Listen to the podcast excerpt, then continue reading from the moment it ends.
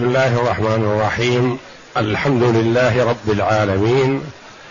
والصلاة والسلام على نبينا محمد وعلى آله وصحبه أجمعين. وبعد. بسم الله. أعوذ بالله من الشيطان الرجيم. بسم الله الرحمن الرحيم. وكذلك جعلناكم أمة وسطا لتكونوا شهداء على الناس ويكون الرسول عليكم شهيدا. وما جعلنا القبلة التي كنت عليها إلا لنعلم من يتبع الرسول ممن ينقلب على عقبيه.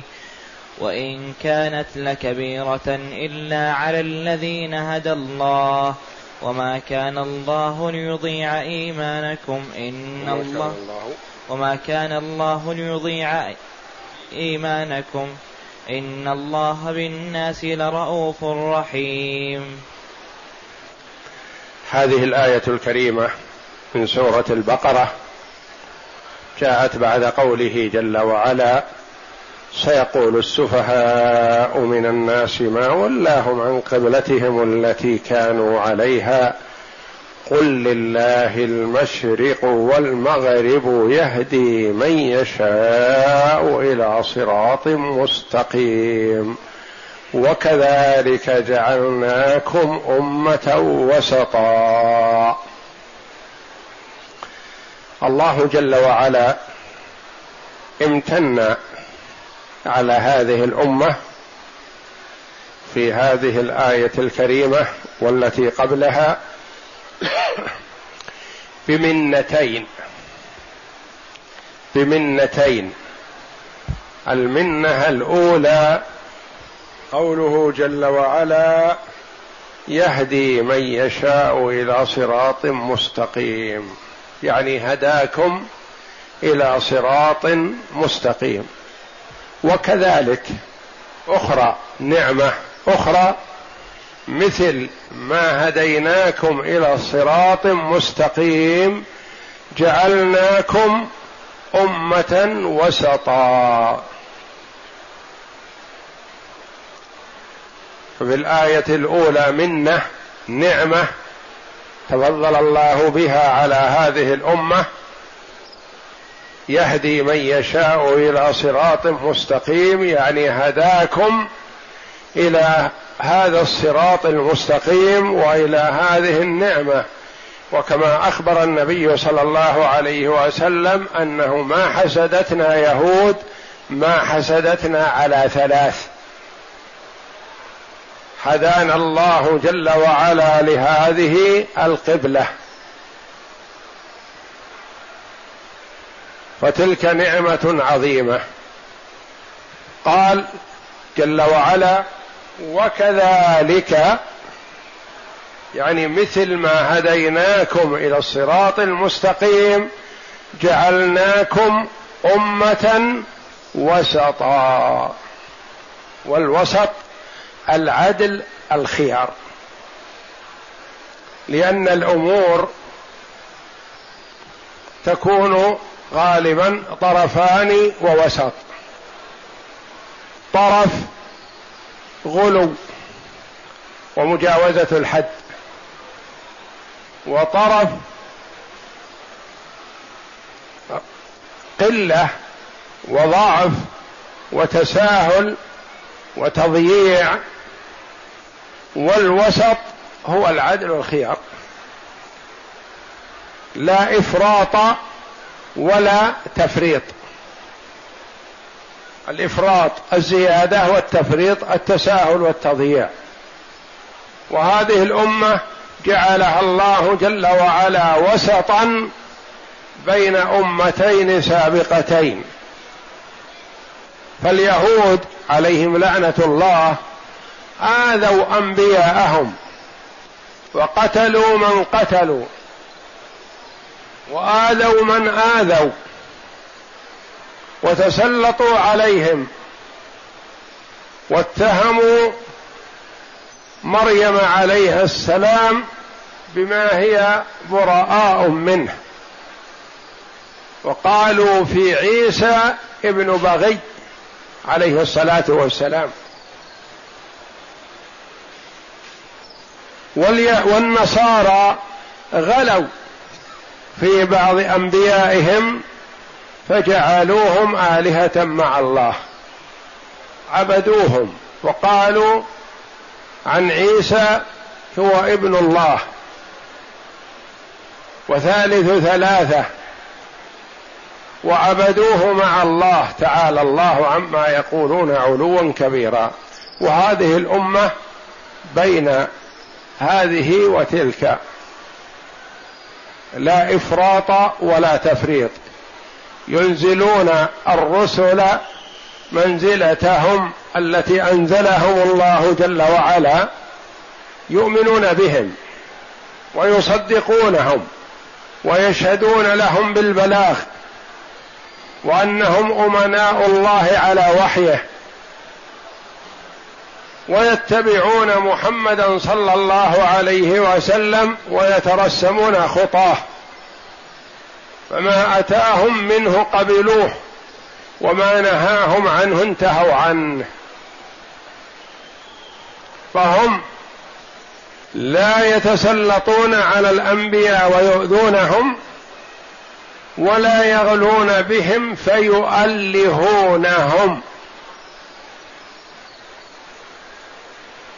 قال وكذلك جعلناكم أمة وسطا.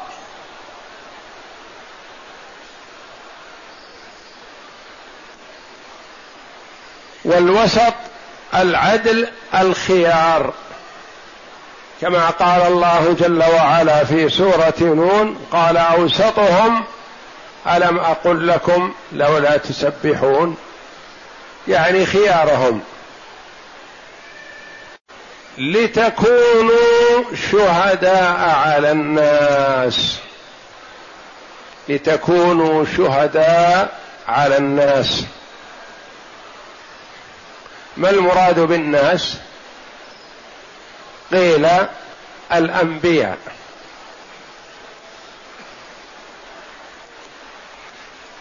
ومعنى على الناس لتكونوا شهداء للناس. يعني للأنبياء. تشهدون لهم لا عليهم تشهدون علي لهم بالبلاغ. وقيل لتكونوا شهداء على الناس يراد بهم الأمم. وهذا هو الأقرب. شهداء عليهم بأن رسلهم قد بلغتهم. فقد جاء أن الله جل وعلا يحكم بين رسله وأممهم. فيدعو أمة نوح فيقول أما جاءكم رسول؟ يقولون ما جاءنا من بشير ولا نذير ينكرون. فيقال لنوح ما بلغت قومك فيقول بلى يا ربي. بلغتهم ما أرسلتني به إليهم. فيقول الله جل وعلا من يشهد معك؟ فيقول عليه السلام أمة محمد صلى الله عليه وسلم. يقول صلى الله عليه وسلم فتدعون. فيقال لكم أتشهدون أن نوحا بلغ قومه؟ فتقولون نعم. فيقول أولئك القوم كيف يشهدون علينا وما جاءوا إلا بعدنا؟ ما وجه شهادتكم؟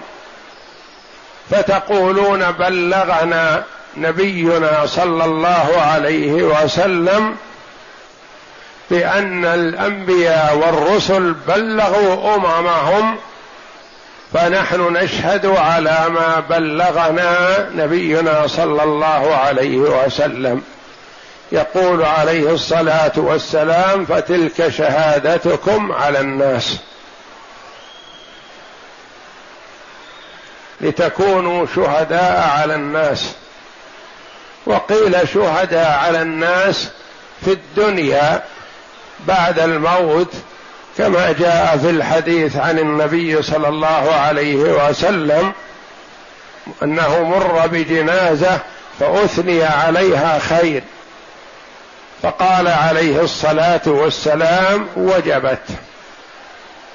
ثم مر بجنازة أخرى فأثني عليها شر فقال صلى الله عليه وسلم وجب وجبت. فقيل يا رسول الله ما وجبت؟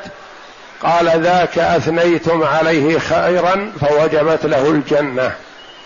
وهذا أثنيتم عليه شرا فوجبت له النار. أنتم شهداء الله في أرضه. وقيل شهداء على الناس فيما بينهم. أن الله جعل جل وعلا جعلكم وسط عدل خيار شهداء على الناس فيما بينهم من أمور الدنيا. وهذا إشارة على أنه لا تقبل شهادة إلا العدل. لا تقبل شهادة الفاسق. وهكذا قرر العلماء رحمهم الله. والله جل وعلا يقول وأشهدوا ذوي عدل منكم. لتكونوا شهداء على الناس على الناس عموما أو على الناس يراد به الخصوص وهم الأنبياء والرسل وعلى بمعنى اللام لتكونوا شهداء للناس للأنبياء والرسل. ثم إن نبينا محمدا صلى الله عليه وسلم يشهد علينا ويشهد لنا بالصدق ويشهد لنا بالإيمان.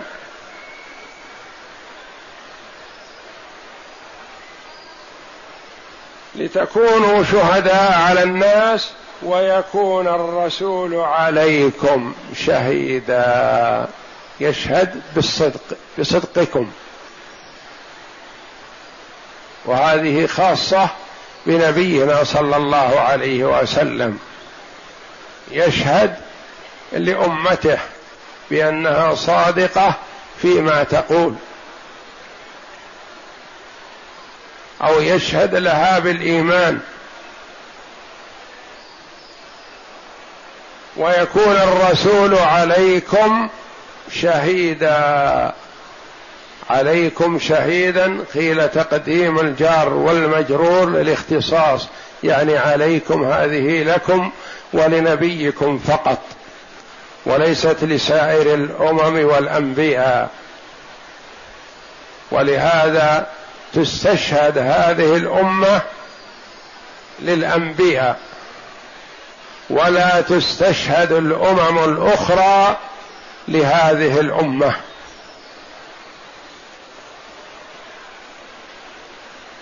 وما جعلنا القبلة التي كنت عليها إلا لنعلم من يتبع الرسول ممن ينقلب على عقبيه. فالله جل وعلا جعل القبلة اولا للكعبة. كان النبي صلى الله عليه وسلم يصلي في مكة باتجاه الكعبة واتجاه بيت المقدس. ولما هاجر صلى الله عليه وسلم إلى المدينة تعذر عليه الجمع بينهما فوجه بأن يتوجه إلى بيت المقدس تاليفا لليهود. لعلهم يستجيبون لمحمد صلى الله عليه وسلم. ثم إن الله جل وعلا نسخ الاتجاه إلى بيت المقدس استجابة لرغبة رسوله صلى الله عليه وسلم وتضرعه وسؤاله الله جل وعلا إلى الكعبة. وفي هذا كله امتحان للعباد. من العباد من هو سريع الاستجابة سريع القبول سريع التسليم. إذا جاءه عن الله جل وعلا وعن رسوله صلى الله عليه وسلم استجاب وما تردد. ومن الناس من هو بخلاف ذلك يتردد ويتوقف ويقول لما؟ لما هذا؟ لما هذا التقلب؟ مرة كذا ومرة كذا ومرة كذا. لما؟ هذا تردد.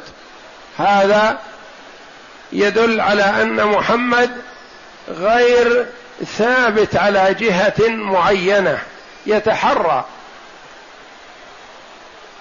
كما قالت اليهود وقالت النصارى وقال المشركون كلهم. ومن شابههم من المنافقين. فالله جل وعلا يبتلي العباد بما يشاء ليظهر المطيع من العاصي. وهذا الظهور يقول عنه العلماء رحمهم الله ظهور يستحقون عليه الثواب والعقاب. وإلا فالله جل وعلا يعلم ازلا من يستجيب ومن لا يستجيب. ومكتوب على المرء وهو في بطن أمه شقي أو سعيد. حينما يؤمر الملك بنفخ الروح فيه يكتب شقي أو سعيد. فالسعيد من سعد في بطن أمه والشقي من شقي في بطن أمه. والله جل وعلا يعلم ذلك أزلا قبل أن يخلق السماوات والأرض بخمسين ألف سنة. يعلم جل وعلا عدد أهل الجنة ويعلم جل وعلا عدد أهل النار. ويعلم من هو من أهل الجنة ومن هو من أهل النار قبل أن يخلق الخلق.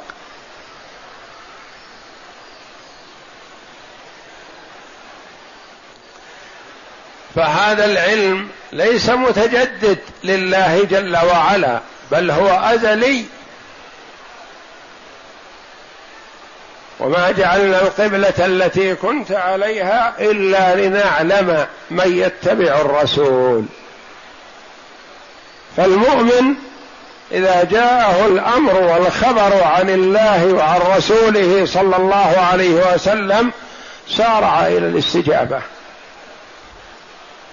والكافر والمنافق والفاجر يتردد ولا يقبل ويتشكك ويظهر عليه أثر الشك والريب وعدم القبول. إلا لنعلم من يتبع الرسول ممن ينقلب على عقبيه. ينقلب يعني يرجع إلى قفاه. وهذا كناية عن عدم القبول وعدم الاستمرار مع الحق يعني يعاكس الحق. مثل من يعاكس الطريق يكون متجه في طريق ثم يرجع.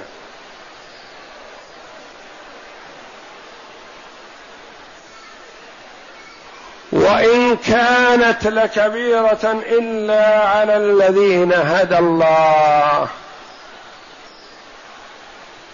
وإن كانت القبلة وتغييرها لكبيرة يعني ليست سهله إلا من هدى الله جل وعلا فإنه سريع الامتثال.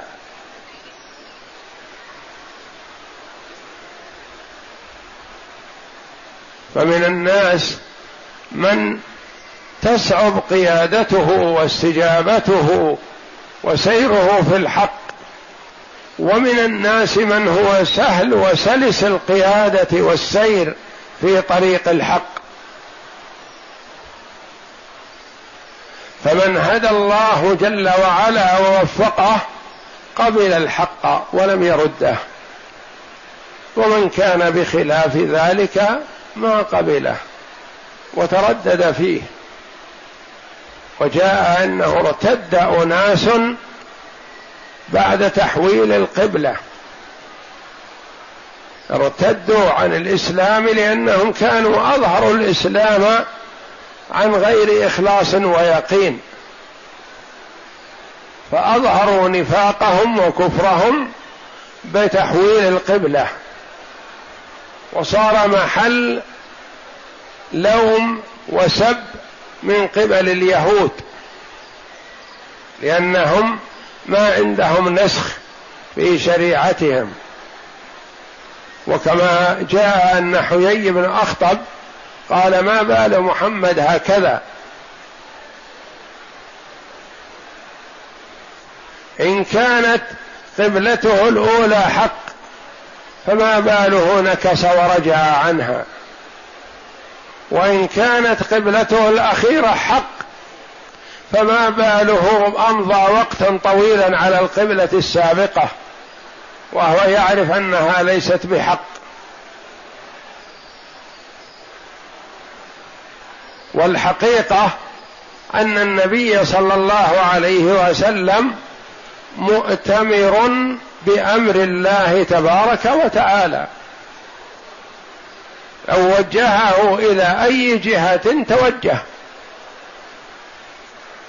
فلا خاصية ولا مزية لجهة دون جهة إلا بتمييز الله جل وعلا.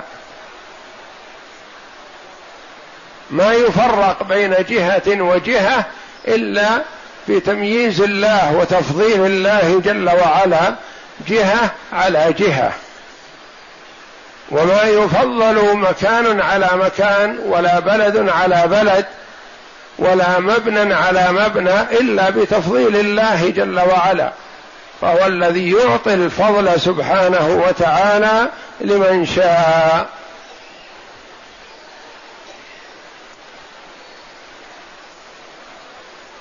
ومعروف أن علم الله جل وعلا محيط بكل شيء ولا يتجدد شيء لا يعلمه الله جل وعلا أولا ثم يعلمه أخيرا وإنما الله جل وعلا جرت سنته أنه لا يعاقب ولا يثيب عباده بما في علمه وإنما يعاقبهم بأعمالهم ويثيبهم بأعمالهم. يثيبهم على أعمالهم الحسنة ويعاقبهم على أعمالهم السيئة. إذا شاء جل وعلا وإذا شاء عفا سبحانه. وما كان الله ليضيع إيمانكم. جاء أنه مات من الصحابة رضي الله عنهم قبل تحويل القبلة عشرة ثمانية من أهل مكة واثنان من الأنصار رضي الله عنهم البراء بن معرور وأسعد بن زرارة رضي الله عنهم. وثمانية من أهل مكة ماتوا قبل تحويل القبلة. فأشكل ذلك على الصحابة رضي الله عنهم. عطفا ومودة لإخوانهم الذين ماتوا قبل أن يصلوا إلى الكعبة. هذا من ناحية. من ناحية أخرى قالوا صلاتنا التي صليناها فترة طويلة إلى من فريضة الصلاة إلى ما بعد الهجرة بستة عشر أو سبعة عشر شهرا. ما مصيرها؟ بطلت؟ لا ثواب لها؟ لا.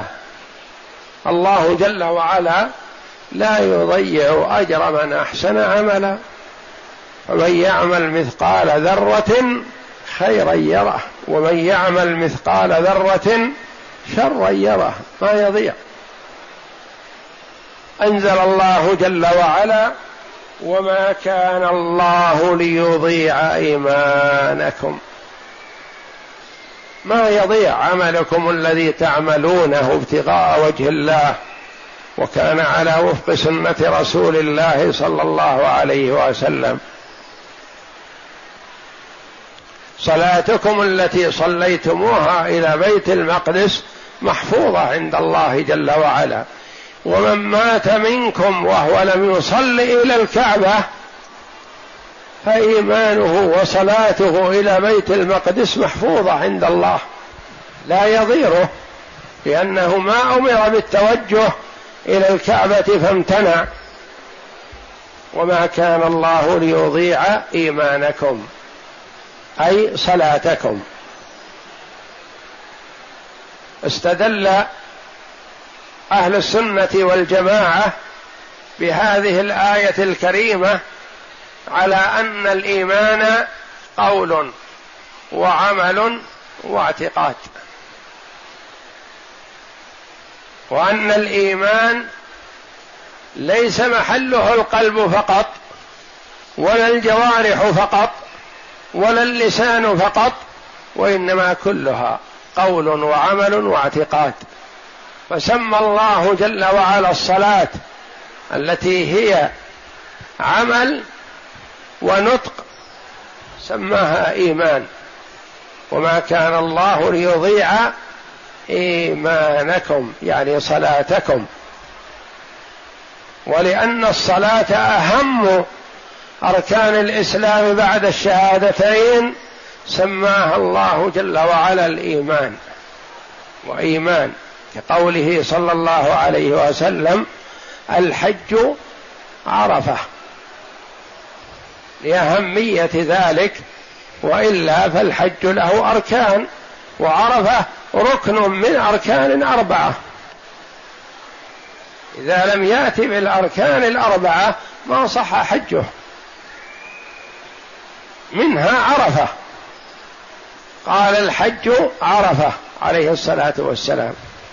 فسمى الله جل وعلا الصلاة إيمان لكونها من أهم أعمال الإيمان بعد شهادة لا إله إلا الله وأن محمدا رسول الله. وما كان الله ليضيع إيمانكم. تعليل إن الله بالناس لرؤوف رحيم. ما يضيع إيمانكم لأنه بكم بالناس رؤوف رحيم. رأى النبي صلى الله عليه وسلم امرأة من السبي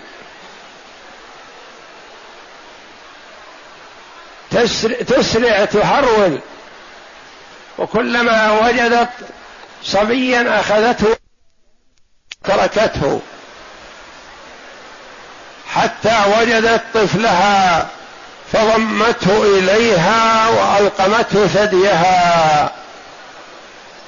فقال النبي صلى الله عليه وسلم أترون هذه ملقية لولدها في النار وهي قادرة على ألا تلقيه؟ قالوا لا يا رسول الله ما تلقيه. قال الله أرأف بعبده من هذه بولدها.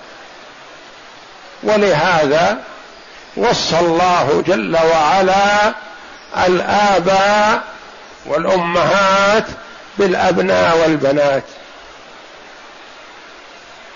ووصى الأولاد بالآباء والأمهات.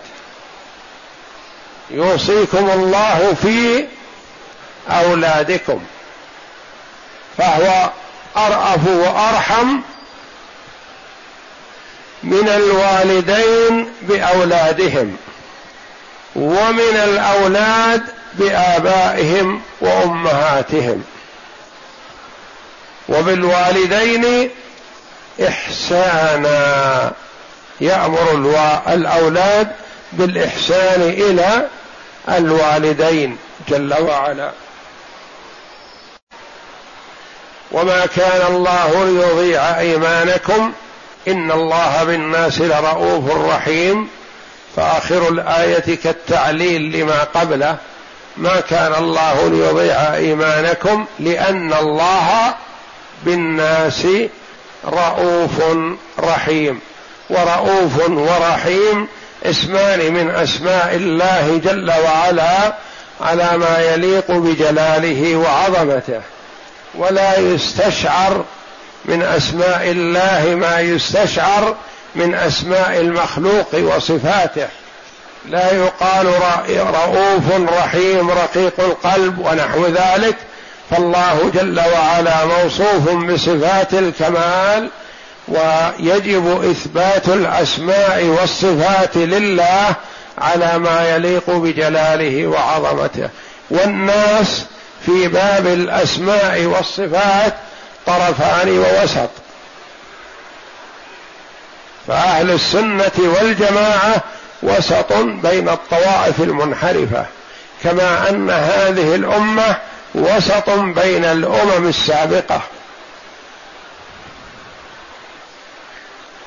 من الناس من أثبت الأسماء والصفات لله جل وعلا وشبهها بصفات المخلوقين تعالى الله.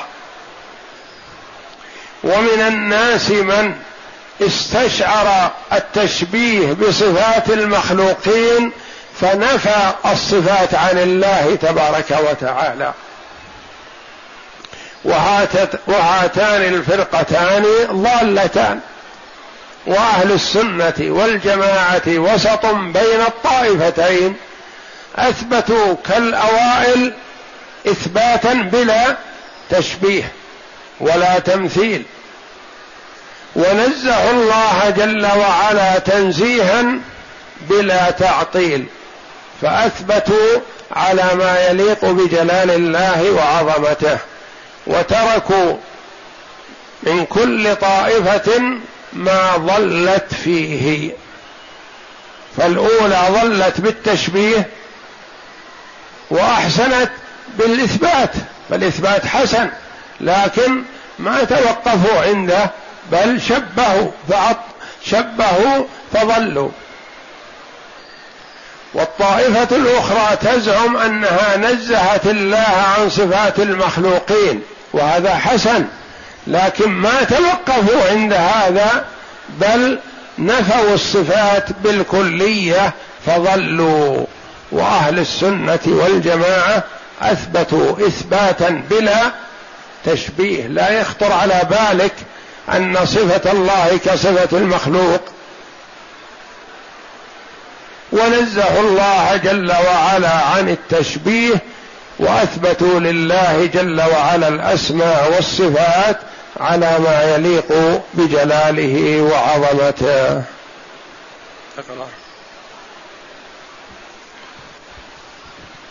في قول الله تعالى وكذلك جعلناكم أمة وسطا يقول تعالى إنما حولناكم إلى قبلة إبراهيم عليه السلام واخترناها لكم لنجعلكم خيار الأمم لتكونوا يوم القيامة شهداء على الأمم لأن الجميع معترفون لكم بالفضل والوسط هنا الخيار والأجود. كما يقال قريش أوسط العرب قريش أوسط العرب. يعني ليس المراد أنهم وسط بين هؤلاء وهؤلاء وليس المراد أنهم دون غيرهم. كما هو في عند بعض الناس في اللغة الدارجة إذا قالوا فلان وسط يعني ليس في النهاية يعني دون أخلاقه أقل لا الوسط العدل الخيار. وكذلك جعلناكم أمة وسطا عدل خيار نعم. وكان رسول الله صلى الله عليه وسلم وسطا في قومه أي وسطا في قومه يعني هو أشرف قومه صلى الله عليه وسلم. فقبيلته أشرف القبائل وهو أشرف بني قومه عليه الصلاة والسلام. ومنه الصلاة الوسطى وهي العصر. صلاة الوسطى يعني أفضل الصلوات. حافظوا على الصلوات والصلاة الوسطى. صلاة العصر كما جاء تفسير ذلك. نعم. ولما جعل الله في هذا قال صلى الله عليه وسلم من فاتته صلاة العصر فقد حبط عمله والعياذ بالله. ولما جعل الله هذه الأمة وسطا خصها بأكمل الشرائع وأقوم المناهج وأوضح المذاهب كما قال تعالى هو اجتباكم وما جعل عليكم في الدين من حرج ملة أبيكم إبراهيم هو سماكم المسلمين. يعني هذه الشريعة المحمدية ليس فيها حرج ولا أغلال ولا آثار ولا مشقة. وحينما تتوقع المشقة يأتي التخفيف من الله جل وعلا. حينما يتوقع المشقة في السفر أباح الله جل وعلا الفطر في رمضان لأجل السفر. وحينما تتوقع المشقة أباح الله جل وعلا شرع القصر بدل الرباعية أربع يصلي ركعتين. وحينما يشق على المريض القيام في الصلاة يصلي جالس. حينما يشق عليه الجلوس يصلي على جنب. حينما يشق عليه على جنب يصلي مستلقيا. وكلما توقعت المشقة جاء التخفيف من الله جل وعلا. النجاسة إذا أصابت الثوب يغسل بالماء وتزول. في من قبلنا لابد من قرض الثوب بالمقراض. لإزالة اللي فيه النجاسة. ما يطهره الماء البول إذا كان في العرض ما تحفر ولا ينقل ترابها يصب عليها قليل من الماء مكاثرة ويكفي.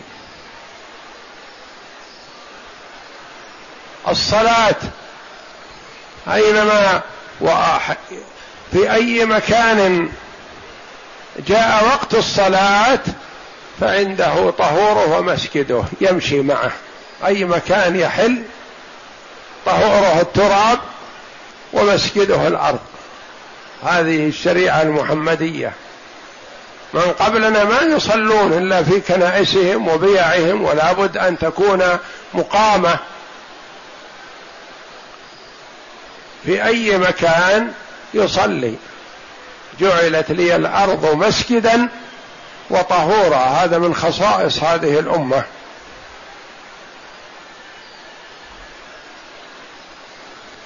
إذا خاف الإنسان على نفسه من الجوع أن يموت جوعا يأكل الميتة.